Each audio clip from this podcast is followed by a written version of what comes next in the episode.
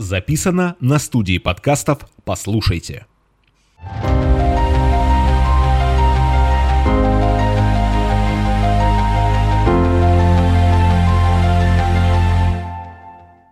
Друзья, всем привет! Меня зовут Заводовский Марк, я один из основателей компании База Development. Мы решили к 300-летию Екатеринбурга э, записать несколько подкастов с гостями, которые каждый день делают наш город удивительным. И сегодня у нас в гостях как раз один из таких людей. Его зовут Константин Матвеев, это основатель сети кофеин Дуо и наш любимый партнер. Костя, привет. Привет. Надо руку пожать. Не, не уроди стакан. Да, да, да. Кость, в общем, поскольку мы снимаем подкаст э, про Екатеринбург, я бы хотел так, с такого вопроса начать. Э, знаю, что ты общепитом занимался не только в Екатеринбурге, но и в других городах. Вот в чем основное отличие, где тебе больше понравилось и почему? Конечно, мне больше нравится в Екатеринбурге. Ты не мог, да, по-другому ответить? Я, еще раз, глубоко душой э, уже хоть и родился в, город, в маленьком городе Сургут, я глубоко душой отношу себя к екатеринбуржцам. И мне очень-очень-очень нравится этот город и нравится вести здесь бизнес. И я бы не хотел сравнивать с каким-то любым другим городом, только если только с Москвой. Вот, по степени деловой активности этот город может конкурировать с Москвой, и поэтому здесь крайне приятно заниматься любым бизнесом, особенно вот, бизнесом хорики, ресторанами, кафе, кофейнями. Поэтому так это очень-очень-очень-очень комфортно. Есть ли у тебя ощущение, что ты можешь больше идей реализовать здесь? Как раз-таки за счет более, большей деловой активности? Реализовать, чем в каком-нибудь маленьком городе провинциальном, однозначно. Вот, э, если сравнивать с Москвой, не отвечу так вот. Ну, Сейчас ты меня заставил задуматься. Вряд да. ли, наверное. Да. В Москве все равно, да. Но здесь достаточно много возможностей. И, скажем так, на одну жизнь, а может быть и не на одну, э, здесь хватит возможности, чтобы как-то себя реализовать все свои задумки, потому что город очень большой, э, большое количество населения, жителей, гостей, потенциальных гостей. А город очень быстро, стремительно развивается, строится очень много инфраструктурных объектов и жилых домов, поэтому тут очень много, где можно себя применять. И очень много, что можно реализовывать, ввиду закрытой сейчас еще России, вот, поэтому тут прям бескрайние просторы. Это не имеет краев. Так. Круто. Мой следующий вопрос, который, наверное, всех интересует. В чем, по твоему мнению, успех дуо? Вы быстро раскрутились, вы показываете феноменальные результаты, на мой взгляд. Там, я являюсь постоянным клиентом дуо, я являюсь партнером дуо. Э, мне очень нравится. Раскрой, пожалуйста, за счет чего это вообще получилось, по твоему мнению? Ну, я думаю, что там для фен- до феноменального успеха нам еще и двигаться, и двигаться. Вот. И я надеюсь, что этой жизни хватит, чтобы добиться э, того, чего мы хотим добиться. Вот. А секрет очень простой, он написан у нас так везде, и вот даже вот на этом стаканчике тут написано, что вот секрет все дело в людях. Вот. И особенно э, внимание к сотрудникам, особенно э, способ выбора, отбора сотрудников, обучения, адаптации. Ну, то есть есть э, несколько функций работы с персоналом, и вот у нас есть свои ноу-хау, зашиты внутри бизнес-модели, и мы считаем, что вот, э, бизнес делают люди, что люди ходят на людей, и секрет успеха нормальной любой кофейни, да и любого бизнеса, он э, в команде. В команде, ну, все очень просто, все дело в людях. Вот. Вот весь секрет. Просто. Я полностью поддерживаю. Давай, наверное, на эту тему чуть поподробнее поговорим.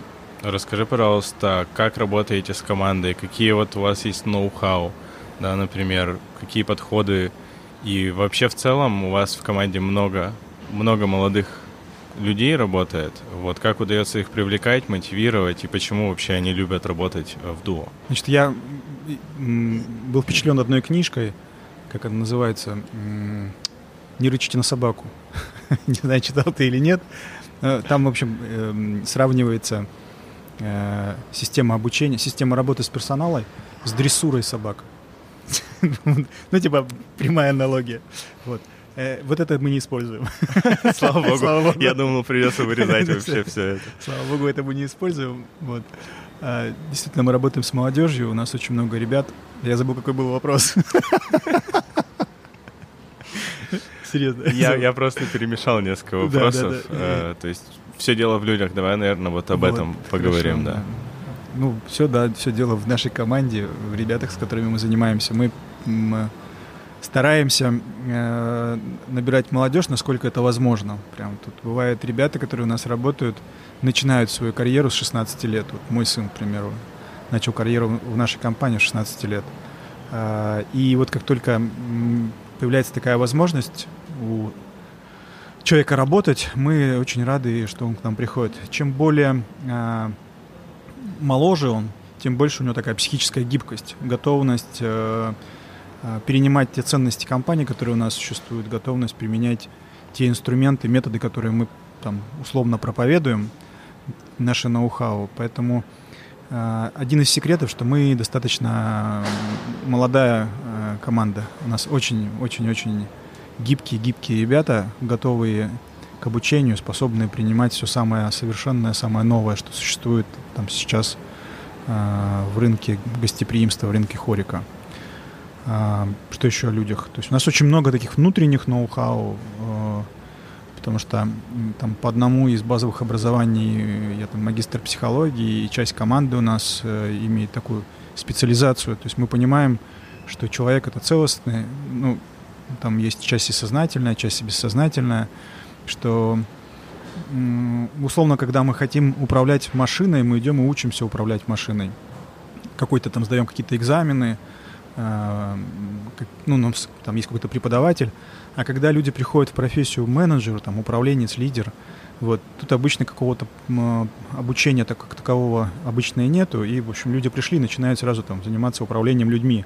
А это тоже какая-то профессия, которая нужно очень осознанно подходить. И поэтому у нас есть и внутренняя школа лидеров, внутренняя школа менеджеров, потому что когда приходит молодежь, очень важно, кто с ними работает.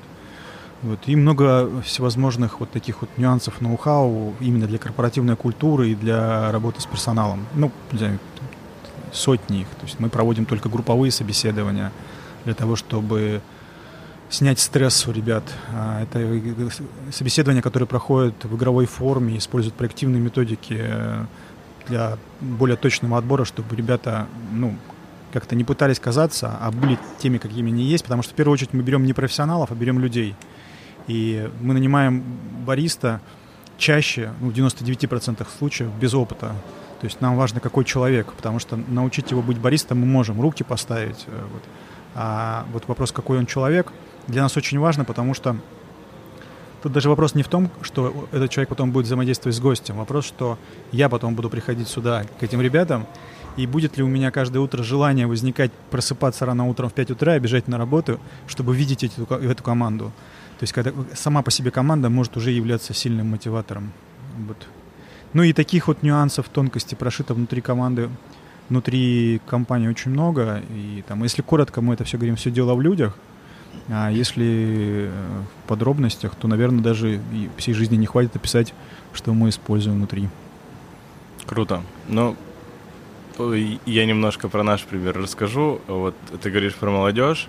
Когда компания «База» открывалась, средний возраст сотрудников был 25 лет.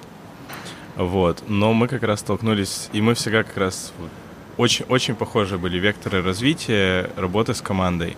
А потом столкнулись как раз-таки с ситуацией, что если говорить про строительство, про проектирование, то невозможно обучать с нуля.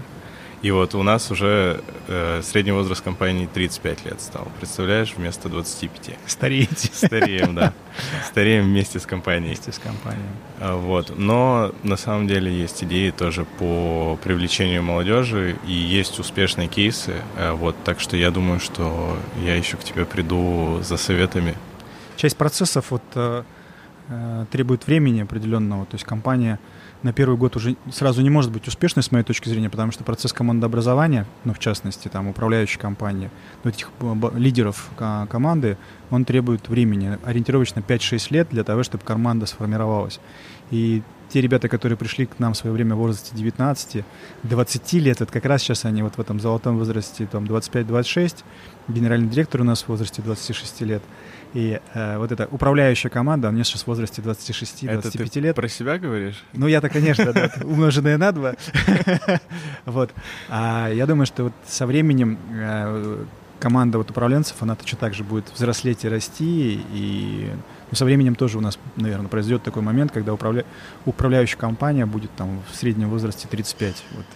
Я очень надеюсь, что вот эти базовые ребята, как вот есть клетки, которые стволовые, от которых происходит потом деление, вот, э, вот эти стволовые клетки, что они вот у нас э, сохранятся и будут постоянно задавать такие определенные ценности внутри компании. Слушай, а кстати, кстати сколько дуо лет? Вот дуо если не в этом брать году... дуо пиццу, а именно... Mm-hmm. В этом году нам 6 лет, да. А, то есть... 1 ноября, э, совпадает с днем моего рождения, я сделал подарок на 1 ноября, открыл первую кофейню, вот, и тогда сразу мы понимали, что это будет, э, ну, мы это я, я тогда понимал, а ребята еще не понимали, в какую заваруху они попали, вот, что мы будем строить, что это будет, э, ну, большая компания. Вот. Шесть лет в этом году — это уже возраст, когда можно там э, делать что-то серьезное, поэтому вот в этом году мы начинаем так условно раскрывать потенциал компании. Слушай, так мы с вами ровесники, получается. У базы день рождения 1 декабря и тоже будет 6 лет. Ну, мы все-таки постарше То на месяц. Вы, да, все-таки постарше. Старший да. брат. Ну, опыт все-таки, да. Нет, тут, ну, как получилось, что это, наверное, больше... Э, э, тут нет старше и младше, здесь есть какое-то полноценное партнерство, вот, которое мы очень искренне ценим. Вот, и каждый, и э, база, и наша компания вложили вклад в создание вот нашего общего детища, тут там видно, которая так называется база вкуса. Вот. И часть э, больших проектов наших, она вот сделана в партнерстве с базой. Про это мы еще обязательно поговорим. Обязательно поговорим. У меня тогда вот еще такой вопрос. На самом деле вопрос интересный. В ресторанной сфере часто его обсуждают, и я там с коллегами, да, частенько это обсуждаю, мне реально очень интересно. Сложилась такая ситуация, что москвичам очень сложно заходить в Екатеринбург с общепитом. То есть реально даже крутые проекты, даже проекты новиковские, например, да, здесь чувствуют себя не так круто, как, например, местные. Вот, как бы ты это вообще объяснил? Э, и вообще твое мнение по этому поводу, может быть, я вообще ошибаюсь.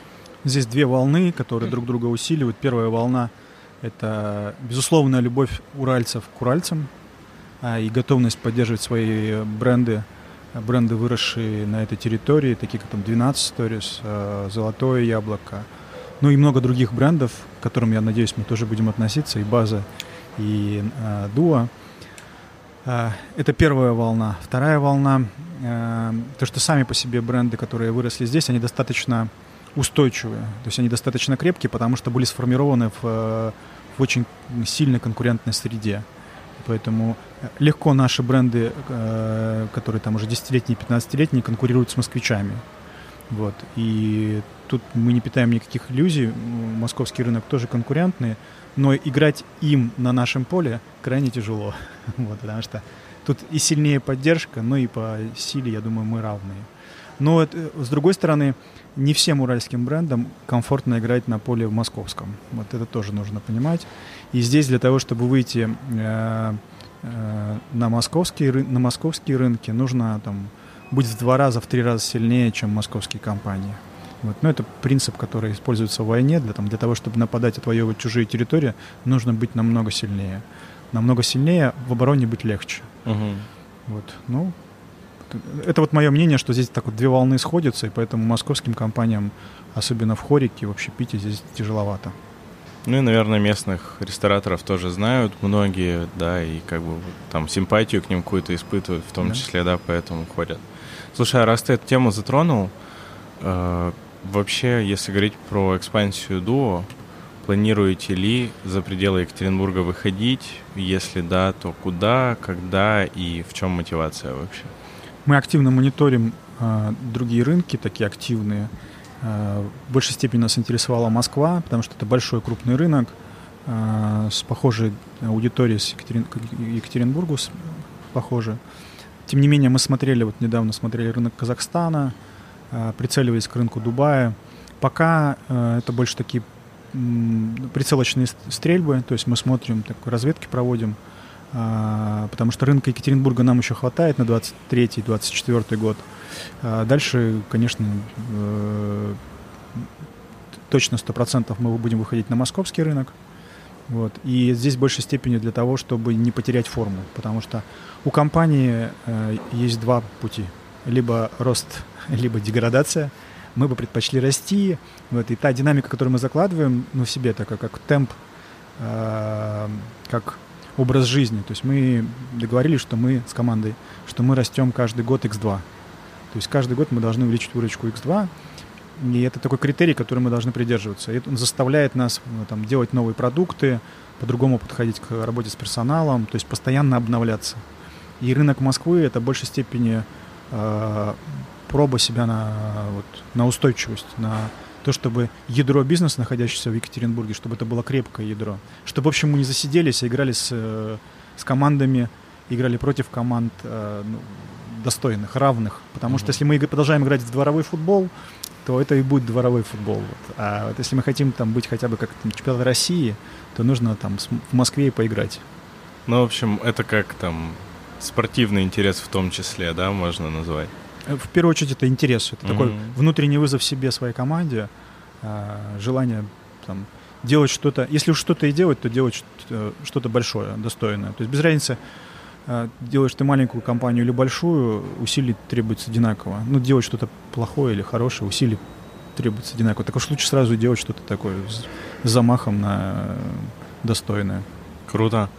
Слушай, а если говорить про развитие дуо, а, Вообще развитие там, в общепите часто происходит за счет партнерства. Вот там, если кто-то из зрителей не знает, мы с дуо, база с дуо партнеры, у нас совместные две кофейни, скоро открывается третья в Гринвиче, обязательно приходите. А, вот. Эм, обязательно приходить. Вот сюда можно вот э, ссылочку. Вопрос про партнерство. Э, вопрос в скольких проектах вообще есть партнеры, да, и, наверное, что для тебя самое важное в партнерстве? Не знаю, спутаю, может быть, последовательность. Есть еще раз по поводу партнерства нас и базы. То есть это знаковые места города Екатеринбурга. Это кофейня, самая большая кофейня в Екатеринбурге, наверное, в Уральском федеральном округе, находящаяся в Высоцком, где мы сейчас находимся. Это кофейня 500 квадратных метров. А, кофейня в Пассаже, э, один из центральных э, торговых центров, э, знаковых торговых центров для Екатеринбурга. А, сейчас мы открываем вместе, буквально через месяц запуск, там, 1 сентября, кофейни в торговом центре Гринвич. А, ну, то есть все эти кофейни в знаковых местах с очень большим потенциалом, уже с текущим потоком, гостевым потоком. Вот. И нам это партнерство нравится, и по поводу, есть ли еще у нас партнерство, да, безусловно, есть. Э, но, с одной стороны, мы открыты к партнерству, с другой стороны, не со всеми мы готовы работать. И тут есть таких несколько критерий. Ну, вот критерий, который в книжках пишут, это условно называется там э, умные деньги. Э, то есть просто партнер, у которого есть деньги, нас ну, не очень сильно интересует. А если кроме денег есть какие-то компетенции, и это может усилить дуо, тут очень все на самом деле утилитарно. То есть мы, как команда, которая управляет Дуо, должны быть заинтересованы в привлечении э, тех, кто будет помогать продвигать этот бренд. Слушай, я не собирался тебе этот вопрос задавать, но мы про это заговорили, я понял, что это очень интересно, и мне в том числе очень интересно. А вот ты говорил несколько раз, что ты встаешь в 5 утра. Вот, вопрос вообще немножечко расскажи, как твой день устроен, и как ты вообще к этому пришел? Ну, то есть я никогда не встаю в 5 утра. Я иногда ложусь в 5 утра, например, но не встаю. А, вот, расскажи, пожалуйста, как твой день устроен, почему он так устроен, как пришел к этому? А, ну, прям подробно. Ну, не надо подробно. Не надо подробно. Ну, начинается с зарядки. Начинается с зарядки шейной гимнастики, там, с, э, ряда процедур, которые позволяют мне быть э, в таком, в таком состоянии, да, и там много спорта, и йоги, и тренажерного зала, всевозможные типы физической нагрузки для того, чтобы быть э, в такой психической э, хорошей форме, для того, чтобы можно было тащить эти большие психические нагрузки. Вот. И, ну и 5 утра позволяет э, утром заняться некоторыми вещами, как пописать, почитать, когда там все домашние спят. И действительно, это такое самое активно, самое классное время для, того, чтобы уделить лично себе. Это время для себя. Там, с 5 до 6 утра, там, в 6.40 уже лучше выехать, потому что можно в пробки попасть. Вот, это вот мой распорядок дня, да. Поэтому в 7 часов я уже бываю в Высоцком. Это когда открываются ребята, посмотреть, как вот здесь открытие начинается, в каком состоянии команды начинаются. И регулярно там, первая половина дня посвящена тому, что я смотрю, как, как, как вообще дела в локациях, в, как, в каком состоянии команды, в каком состоянии проекта, и вот это. Ну, а дальше, как у обыкновенного бизнесмена, практически все там. Вот. Ну, и заканчиваю это где-то часов 10. Все как у обыкновенного человека. Да, ну, э, к моей радости я работаю без выходных. Вот. И, и без праздников. Вот, да, потому что когда ты занимаешься своим любимым делом, ты не устаешь. Вот, поэтому, да. Если ты занят не фигней, не, не страдаешь херней, тебе хватает э, времени на все. Единственное, что я бы добавил, что нужно себя поддерживать, постоянно поддерживать в правильной физической форме, психическом состоянии. Ну, то есть себе любимому время нужно уделять, тогда тело с благодарностью, психика с благодарностью даст тебе такую возможность вкладываться, много вкладываться в бизнес. И тогда ты, когда вкладываешься в бизнес, бизнес тоже отдает, команда отдает. И жизнь, получается, это искусство отдавания, отдавания себе и отдавания э, миру. Тогда жизнь возвращает. А, вот по графику, наверное, все. Ну, то есть, еще раз, там обязательно есть йога, есть медитации, есть такого. Ну, Слушай, а Чай, вот кофе. для меня, как для человека, который мечтает когда-нибудь начать вставать в 5 утра, а во сколько лет ты начал это делать и как ты к этому пришел вот как раз-таки? Не торопись. Не торопись, потому что годиков до 33 я прям активно мог ложиться в 5 утра, а иногда и вообще не ложиться. А, считаю ли я сейчас, что это упущенные годы? Нет, а, не считаю. А, радовался бы, что если пришел бы к этому лет 26, да, скорее всего, да. Вот, а, вот э, ровно 6 лет назад, когда в моей жизни появилась дуа, появилось то дело, которому я вот готов посвящать себя целиком и полностью, тотально вкладываться. И тогда ты начинаешь как-то менять свой образ жизни, стиль жизни для того, чтобы подстроить это под то дело, которым ты занимаешься, под реализацию себя. Вот. Пока ты в поисках этого дела, этой страсти, этой по-итальянски опять, пассионы, страсти своей жизни, то ради чего ты готов вставать, то ради чего ты готов свою жизнь прожить, вот, то ну, ищи. А обычно говорят, что так задумано, что в среднем человеку годам 40 становится доступно вот это осознание, а зачем я здесь вообще? Зачем я пришел в этот мир, что я должен сделать здесь такого? Это тут, тут такой взгляд в 40 лет человек так начинает смотреть внутрь себя, а типа, а я для чего здесь? Вот, и в этот момент, конечно, вот, ну, главное к этому моменту не растерять все здоровье, если очень просто. Но я заметил в последнее время, что вопросы подобные люди начинают все задавать и раньше, в 26 лет и, и, и, и раньше.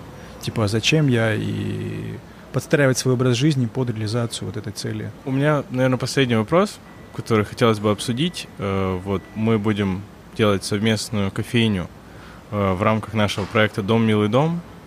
Э, вот. Насколько я знаю, у вас есть один какой-то похожий проект, который вроде в жилом доме находится. Э, расскажи, пожалуйста, вообще ожидания свои, в чем видишь отличие работы в жилом доме, нежели в бизнес-центрах или в других коммерческих помещениях. Вот, вот про это хотелось бы еще поговорить. Да, есть проект у нас в жилом доме Куйбышева 41. А, но это пристрой, коммерческая часть жилому дому, но ориентация, э, там, стрит-ритейл, ориентация на э, людей, которые живут в этом жилом комплексе. И давно задаваясь вопросом, где мы бы себя хорошо чувствовали, для кого мы вообще нужны и кому мы можем быть полезным, потому что вот если глубоко ответить на этот вопрос, для кого мы полезны, мы понимали точно всегда, что мы хорошо себя можем чувствовать в офисных центрах, а, поэтому Высоцкий, поэтому Панорама, поэтому Малышева 71. Вот, и мы там набрали компетенцию, мы понимаем, как, чем мы можем быть полезны, какие jobs to be done у офисников, как их правильно закрывать, как правильно строить кофейни. Но нам очень давно хотелось попробовать реализовать такой, вот, такой проект в жилом доме, где, условно, можно было построить такое место для социализации, потому что кофейня — это э, история больше про людей, все дело в людях. и про социализацию этой кофейни это не, не про кофе. Кофейня это про разговоры. То есть люди приходят в общественные пространства, поговорить друг с другом, позависать в телефоне, просто побыть в такой определенной общности. Поработать. Так, поработать, как итальянцы, вот в это, все про, итальян, про Италию сегодня. А, вот они, есть такие площади э, у них, они то на площадь вечером выходят, там берут по стаканчику, садятся друг с другом разговаривают, кто-то что-то курит там, ну такой галдеж стоит. Mm-hmm. Вот лучший, лучшая музыка в кофейне — это вот человеческий гул. Вот. И в жилом доме э, должно быть такое пространство, которое объединяет в себя ресепшн, ресепшн и управляющую компанию, и кофейню. То есть место, где вот мы... Вот, э, квартира — это личное индивидуальное пространство. И современные люди не всегда любят в личное индивидуальное пространство приглашать гостей. Или, ну, то есть это все равно такой интимный момент. Работа, э, там все-таки должно быть все посвящено функции. То есть на работе мы что-то делаем, там есть какие-то бизнес-встречи. А должно быть третье место, условно. Вот если работа дома, третье место, место для социализации. И в жилом доме вот создать такое третье место, гибридное пространство, где люди могут собираться, обсуждать, э, попить кофе, поработать, помечтать, почитать книжку, ну, закрыть свои потребности в социализации, а мы все-таки люди, э, у нас такая огромная потребность в социализации, то вот в э, «Милом доме» у нас появилась такая возможность. Я надеюсь, что этот проект будет гиперуспешным и в том числе покажет э, э, возможность взаимодействия вот таких, такого, такого бизнеса, как мы, и застройщиков. Вот, потому что, ну, вот хочется со создать определенный отраслевой стандарт, как в жилом доме должно выглядеть общественное пространство. Вот насколько оно продумано, насколько оно комфортно и удобное для э, жильца, и чтобы, ну, чтобы застройщики тоже понимали, что от этого и капитализация возрастает, и, ну, то есть это полезно для всех, и для жильцов, и для таких, как мы, хорики, и для самих инвесторов, э, девелоперов, застройщиков, чтобы они возвращали быстрее деньги. Тогда эта недвижимость лучше продается. Ну, то есть дома, построенные для жизни, а не для, ну, это не вот ячейки для куриц, которые там вот, а вот люди, вот, э, пусть квартирка небольшая, но зато есть вот общественные места, вот. К этому застройщики сейчас стремятся, а, пытаются осознать. Но там очень важна не только форма, а еще важно глубокое содержание, которое закладывается внутрь формы. Потому что создать форму уже многие научились, а вот как вдохнуть в эту форму жизнь, вот, потому что все дело в людях, вот, в тех людях, которые будут там работать, те люди, которые будут создавать вот эту атмосферу, а, те люди, которые там будут жить, вот это вот то место, где они встречаются. Вот как эту, в эту форму вдохнуть жизнь, вот на милом доме мы с вами и попробуем. Будем пробовать. Будем да. пробовать. В общем, Кость, спасибо тебе большое, что пришел. Это один из наших первых подкастов был. Э, друзья, пожалуйста, подписывайтесь, следите за нашими следующими выпусками на всех стриминговых площадках. Я очень рад, что ты был одним из первых наших гостей, как любимый партнер и как человек, который создает любимый продукт. Спасибо. Тебе спасибо. Я хотел сказать, что искренне меня поражает, что в свои 26 лет, в свои 26 лет ты умудряешься найти возможность не только э, как до 5 утра не спать, вот, а еще и создавать очень много для этого города. мне искренне приятно, что есть люди, которых что-то внутренне э, мотивирует будоражит и заставляет, есть вот осознание вот себя и готовность что-то делать полезное, строить, делать девелоперские проекты, строить дома, задавать новый стандарт в этом, инвестировать в компании, развивать этот город в том понимании, как вы это чувствуете. И мне очень приятно, что это возможно в 26 лет. Это хороший пример для всей молодежи. Спасибо. Спасибо.